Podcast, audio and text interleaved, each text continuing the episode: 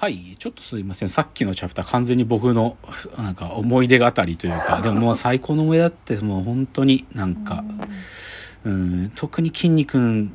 と長い時間一緒にいたのはもう感激したね。もう聞いたんよ。なんか、筋肉さんって、その、めちゃイケの時何年目だったんですかって聞いたら、はもうね、本当に、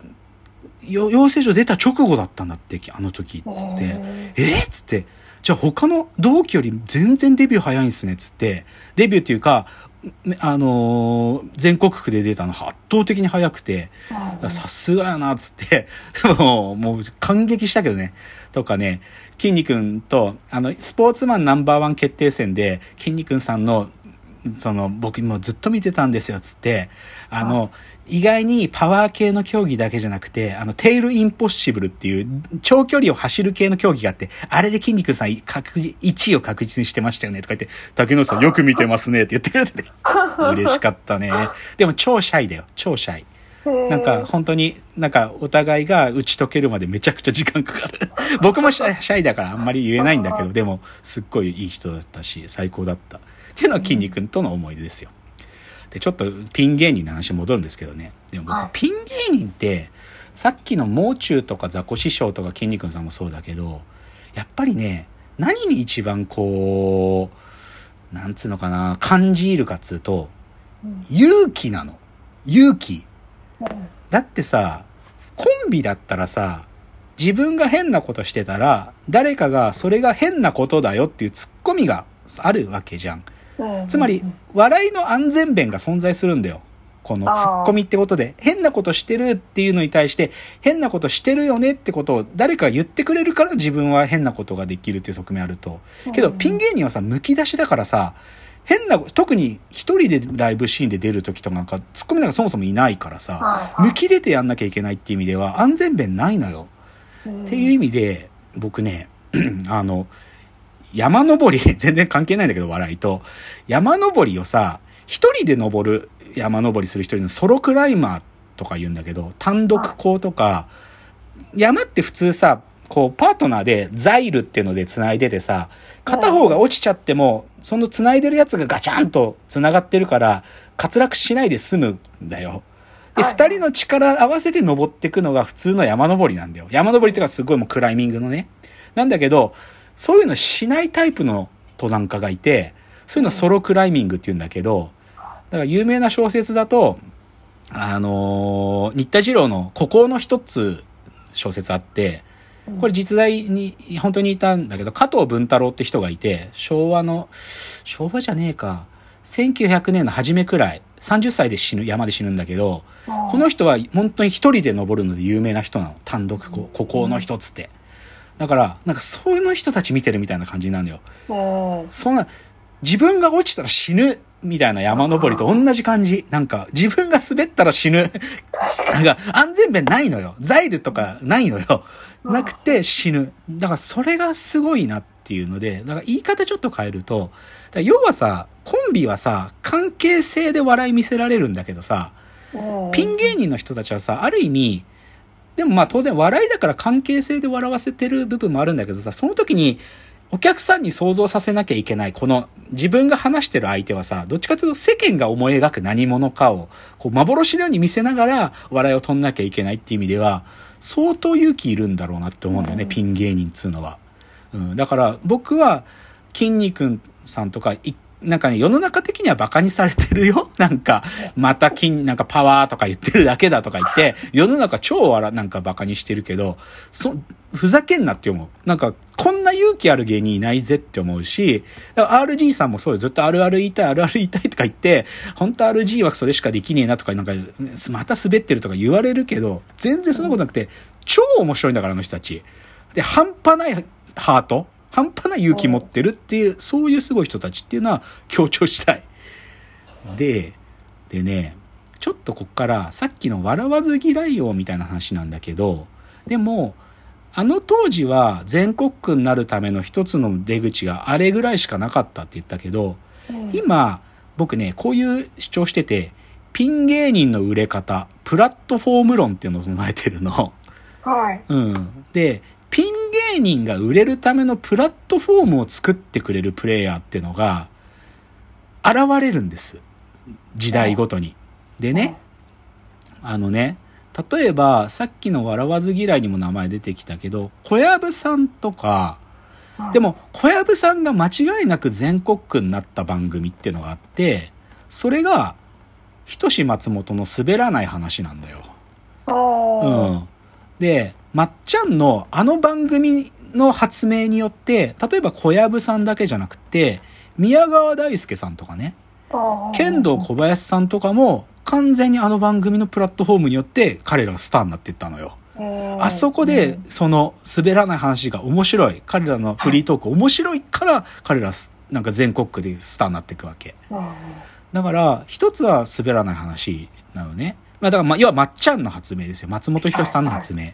で、もう一つやっぱり重要なプラットフォーマーっていうか、プラットフォームを作ってくれるプレイヤーは、うっちゃんなんですよ。内村照義さん。で、どっちかというと、最近はさ、あのー、イッテ Q みたいな、ああいう番組も、しっかり作られてた番組なんだけど、その昔うっちゃんはね、テレビ朝日で深夜番組結構やってて、はい。内村プロデュース、うち、通称うちピって番組があったりとか、その後継番組でサマーズさんってやる、内村サマーズっていうの、これネットでもまだやってんだけど、うっちゃんがサングラスかけて、あの、はい街ロケ行って、そこで大喜利を若手にやらせるっていう番組だったのよ。でも、ここで育ってきた芸人っていうのもたくさんいて、ピン、ピン芸人って角度で言えば、有吉さんまさしくここなんだよ。有吉さんは猿岩石でスターになったと落ちぶれて、でもうん内村プロデュースには呼んでもらって、ここでひたすら芸を磨いたのよ。うん、とか、深川亮さんね、深川亮さん。彗星のごとく現れた深川亮も結局何もできねえ野郎だっつってダメだって言われた時に内 P には呼んでもらって、内 P で結果出したんで深川さん、深川さんはね。あとはあのゲッツのダンディね、ダンディ坂野さん。あゲッツのダンディも、うっちゃんに気に入られたんですよ。うっちゃんが使い続けてくれたの、ダンディを。ーだか、ら、うっちゃんっていうのも一個のプラットフォームなのよ。で、その角度で言うとね、今ね、じゃあ、現代、まあ当然松本人志さんとかうっちゃんもまだプラットフォーム的役割はしてくれてますよ。うんけ、ど、今明確にプラットフォームを作ってくれてる人はどなたかっていうと、そのうっちゃんがフックアップしたまさに有吉さんなんです。ちょっとこっから、有吉が横綱になった日って話したい。はい。で、有吉さん今正直言えば横綱なんですよ。もうテレビタレント界で横綱。だけど、それ今2021じゃん。でも、はい明確に有吉が横綱になった時間ってのは、いつかっていうと、2013なのね。うんあのね、これね、僕が使ってる言葉じゃなくて、僕が好きなラジオの東京ポッド許可局でね、あの、ま、マキタスポーツプチカシマ、サンキュー達夫の3人でやってらっしゃる東京ポッド許可局っていうラジオで、2013のある回で、有吉横綱論っていうのが語られたんだよ。で、この夏ね、あんまテレビ見られてなかったけど、急に久しぶりにテレビつけたらずっと有吉さんも MC で出てるなっていうのを、牧田さんが言って、あ、もうじゃあ今まさに有吉が横綱を襲名してる期間なんだなって、それを生で見れるってすごいことだなっていうのを語る回があったの。はい。まあ実際その時に言われてたのは、なんで有吉さんが、なんかここまでの存在になれたかっていうのをサンキュー達夫さんが分析してるのが、でも有吉さんは、ある意味、ネタ、ネタで面白いっつって世に出てきたわけじゃないと。うん、なんか、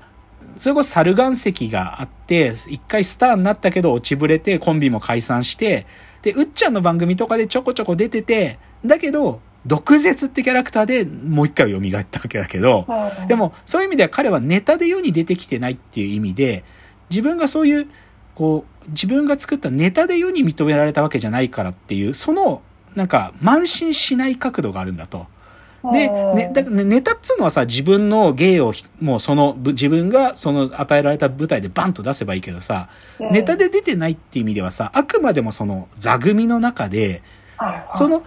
なんか、ロケするんだったらロケに参加してるメンバーの中で自分が一個の駒としてしっかり役割果たさなきゃダメじゃん。で、うん有吉はそういう中で自分の力をみつ、牙を磨いてきたからこそは、い。マルチに何でもできるんだっていう主張で、だから最強の横綱にななりつつあるんだってことを、なんか東東京ポッド企画局で語ってたのよ。なるほどで。そうだなと思ってね。で、その今、有吉さんが、まあ2013に横綱になってさ、で、今、有吉さんが一番こう、プラットフォームとして救ってくれたのは、有吉の壁って番組ですよね。はいはい。間違いなく、まあ、ピン芸人に限らないけど、あの、有吉の壁っていう番組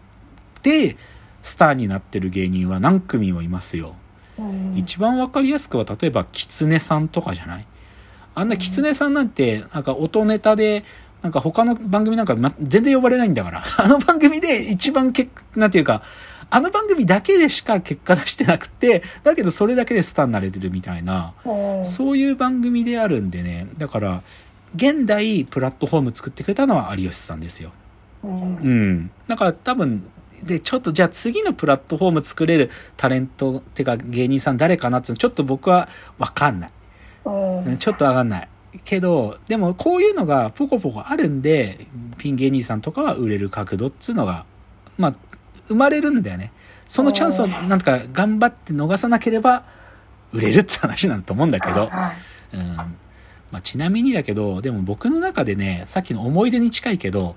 そのはいソロクライマーみたいなので、最もその孤高の人に近いピン芸人で、僕が一番思ってるのはバカリズムさんなの、やっぱり。なんでかっつうとね、ご一緒した時死ぬほど怖かったからなんだけど、あまあ、なん、うんそれこそね、いろんな芸人さんとご一緒したけど、はい。一番目が怖かったの、バカリズムさんーが。へお前ら面白いことちゃんと言えよって目でめっちゃ見てて、